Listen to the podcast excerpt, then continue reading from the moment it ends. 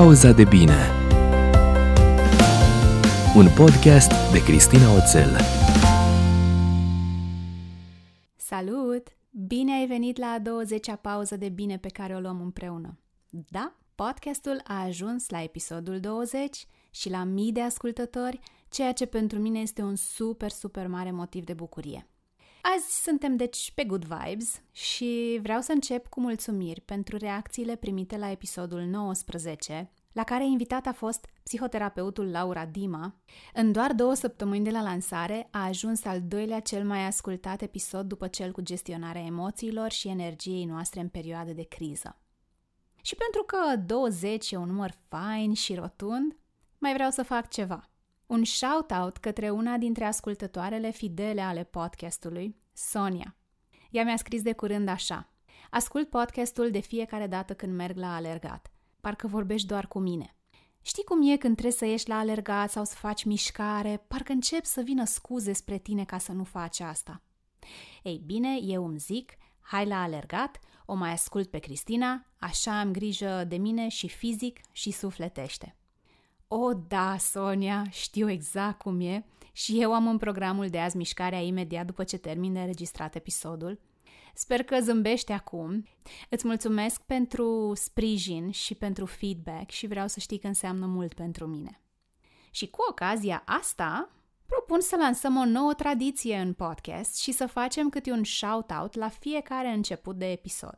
Așa că te invit să lași un review la podcast în Apple Podcast sau pe pagina de Facebook a podcastului, Pauza de bine se numește.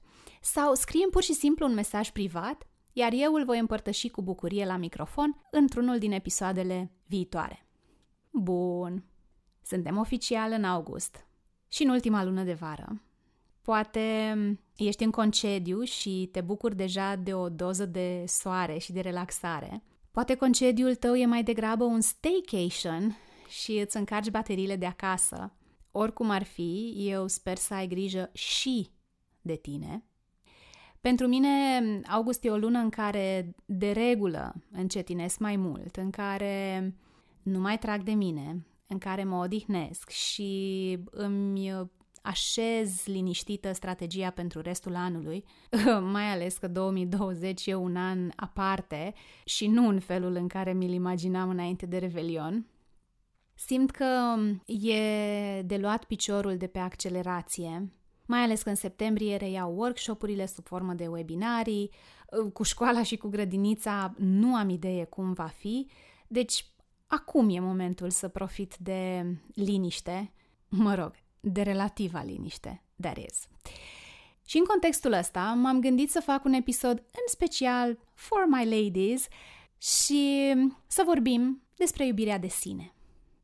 Când spun iubire de sine, eu mă gândesc la felul în care mă percep, la valoarea pe care mi-o acord, la cum am grijă de nevoile mele, la a nu-mi sacrifica starea de bine pentru a le face mereu pe plac altora, la a mă accepta și a mă privi cu blândețe, la a nu mă mai mulțumi cu mai puțin decât merit, dacă vrei. Și nu, nu e vorba de egoism, ba dimpotrivă. Deseori subiectul se lasă cu sprâncene ridicate. Cred că dificultatea într-un exercițiu de self-love poate veni din faptul că suntem obișnuite să ne ocupăm cu prioritate de nevoile celor din jurul nostru, să avem grijă mai întâi de cei dragi. În plus, există o mulțime de convingeri în cultura noastră despre ce ar trebui sau n-ar trebui să facă o femeie, convingeri pe care le-am preluat din familie și societate și care ne ghidează în acțiunile noastre fără să ne dăm seama. Și apoi, dacă iubirea de sine are legătură și cu acceptarea de sine, și are legătură, să mă accept așa cum sunt devine un exercițiu de vulnerabilitate. Iar vulnerabilitatea e, nu e așa, un alt punct sensibil. Hai să te întreb așa. Când te uiți în oglindă, cât de des ești tentată să te concentrezi pe ce nu e pe placul tău? Că tenul nu e de porțelan, că ai riduri, că părul nu stă nicicum, că ai vergeturi, că ai celulită. A? Ne vine mult mai ușor să găsim cusururi decât să ne gândim că poate ridurile înseamnă că am râs mult, că vergeturile poate sunt un reminder că al nostru corp a dat viață. Să fim recunoscătoare că tot corpul ăsta e cel care ne ajută să ne facem treaba, să ne mișcăm. Nu ți se pare? E mult mai ușor. Poate te întrebi, totuși, de ce e important să te iubești, să te accepti, să fii cel mai mare fan al tău? Well, for starters, um, poate pentru că petreci douăzeci și patru de ore din douăzeci și patru cu tine și vei continua să faci asta pentru restul zilelor tale, pentru că îți auzi gândurile și ești prima care poate interveni să le întrerupă pe cele negative înainte să capete proporții, pentru că cele mai puternice cuvinte sunt fix cele pe care ți le spui tu ție și pentru că oricât de mult ar crede ceilalți în tine, dacă tu nu crezi, oricum nu contează. Și atunci ce-i de făcut? Eu nu cred în rețete universal valabile pentru oricine, oricând. Cred însă în a testa variante, în a observa care ne ajută, care funcționează bine pentru fiecare dintre noi și de a le păstra pe acelea și de a le repeta pe acelea. Uite, poate acum tu crezi că self-love înseamnă doar băi cu spumă și plimbări la shopping. Și s-ar putea să funcționeze și s-ar putea să fie ok să le încerci. Eu sigur le-am testat. Cu mențiunea că a cheltui într-una bani te poate conduce către alte probleme. Așa că eu vreau să te invit azi să iei în calcul și alte variante pe care să le încerci și vreau să-ți fac zece recomandări. Prima dintre ele, fii mai blândă cu tine. Știu, easier said than done. Pentru mine e work in progress de mult timp și, Doamne, cât e de bine, deși mai e loc de îmbunătățiri.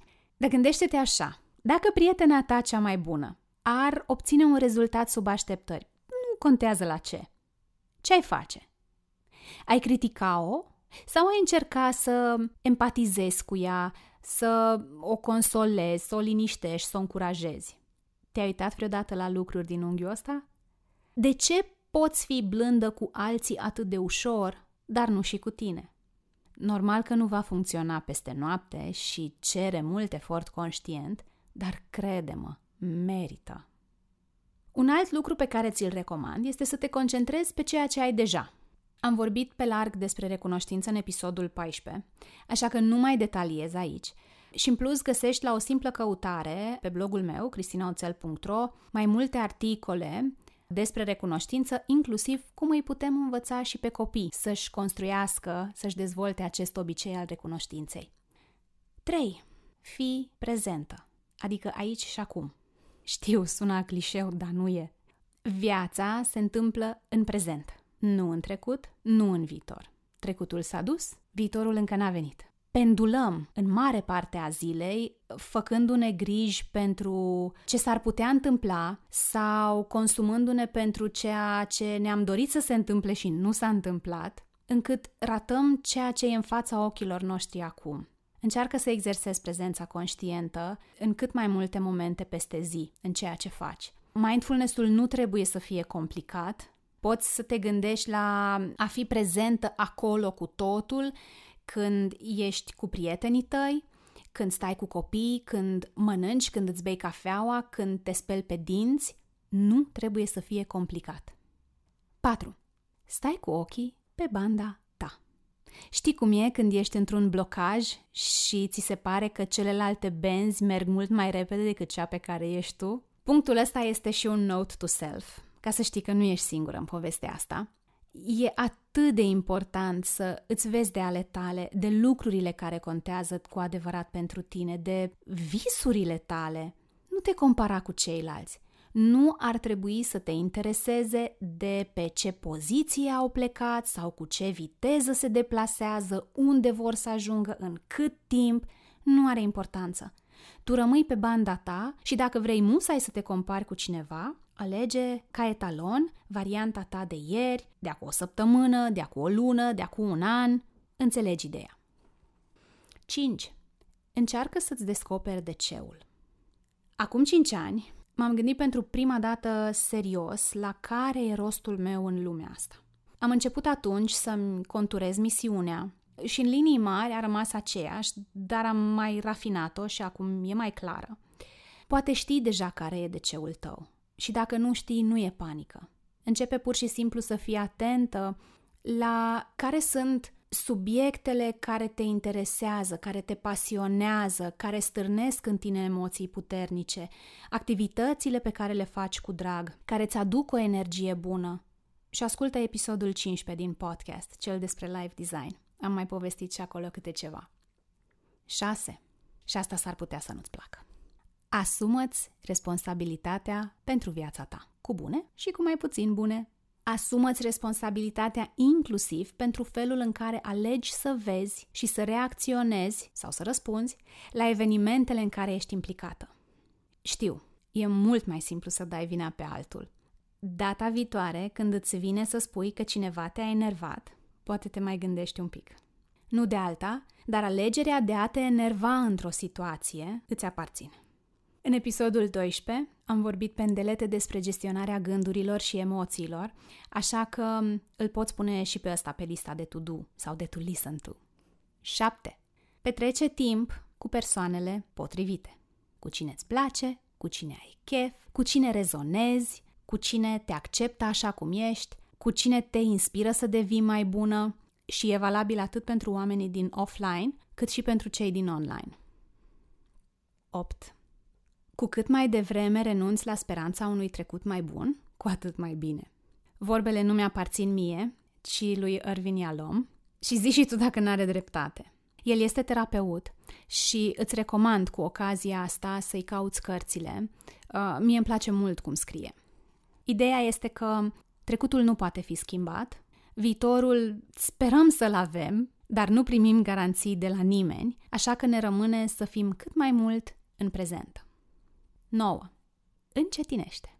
Nu ești ca hamsterii ăia care aleargă toată ziua pe roată. So don't do that. Ia-ți timp să observi locurile prin care treci, să conștientizezi ce gândești și ceea ce simți, să îi auzi și să-i vezi pe oamenii cu care interacționezi. zece.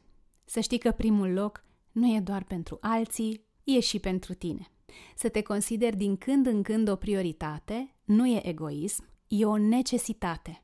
Ai nevoie de asta, mai ales dacă ai o familie, copii pentru care tu ești punctul de echilibru. Pune-ți masca de oxigen și respiră. Și aici poți încerca de la timp singur în liniște, la relaxare pe gustul tău, orice ar însemna asta, la un social media clean-up, la un social media break, la mâncare sănătoasă, la mișcare, la somn, la orice. Și să știi că mai multe idei de self-care, dacă cumva ai nevoie, găsești în episodul optsprezece.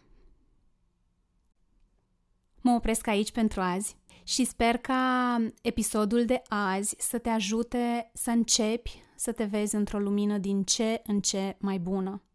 Dacă ai și alte idei de self-love, abia aștept să le aflu. Poți să le lași în comentarii prin social media unde găsești podcastul sau pe contul de Insta sau pe contul de Facebook al podcastului pe care le-am făcut în uh, luna iulie.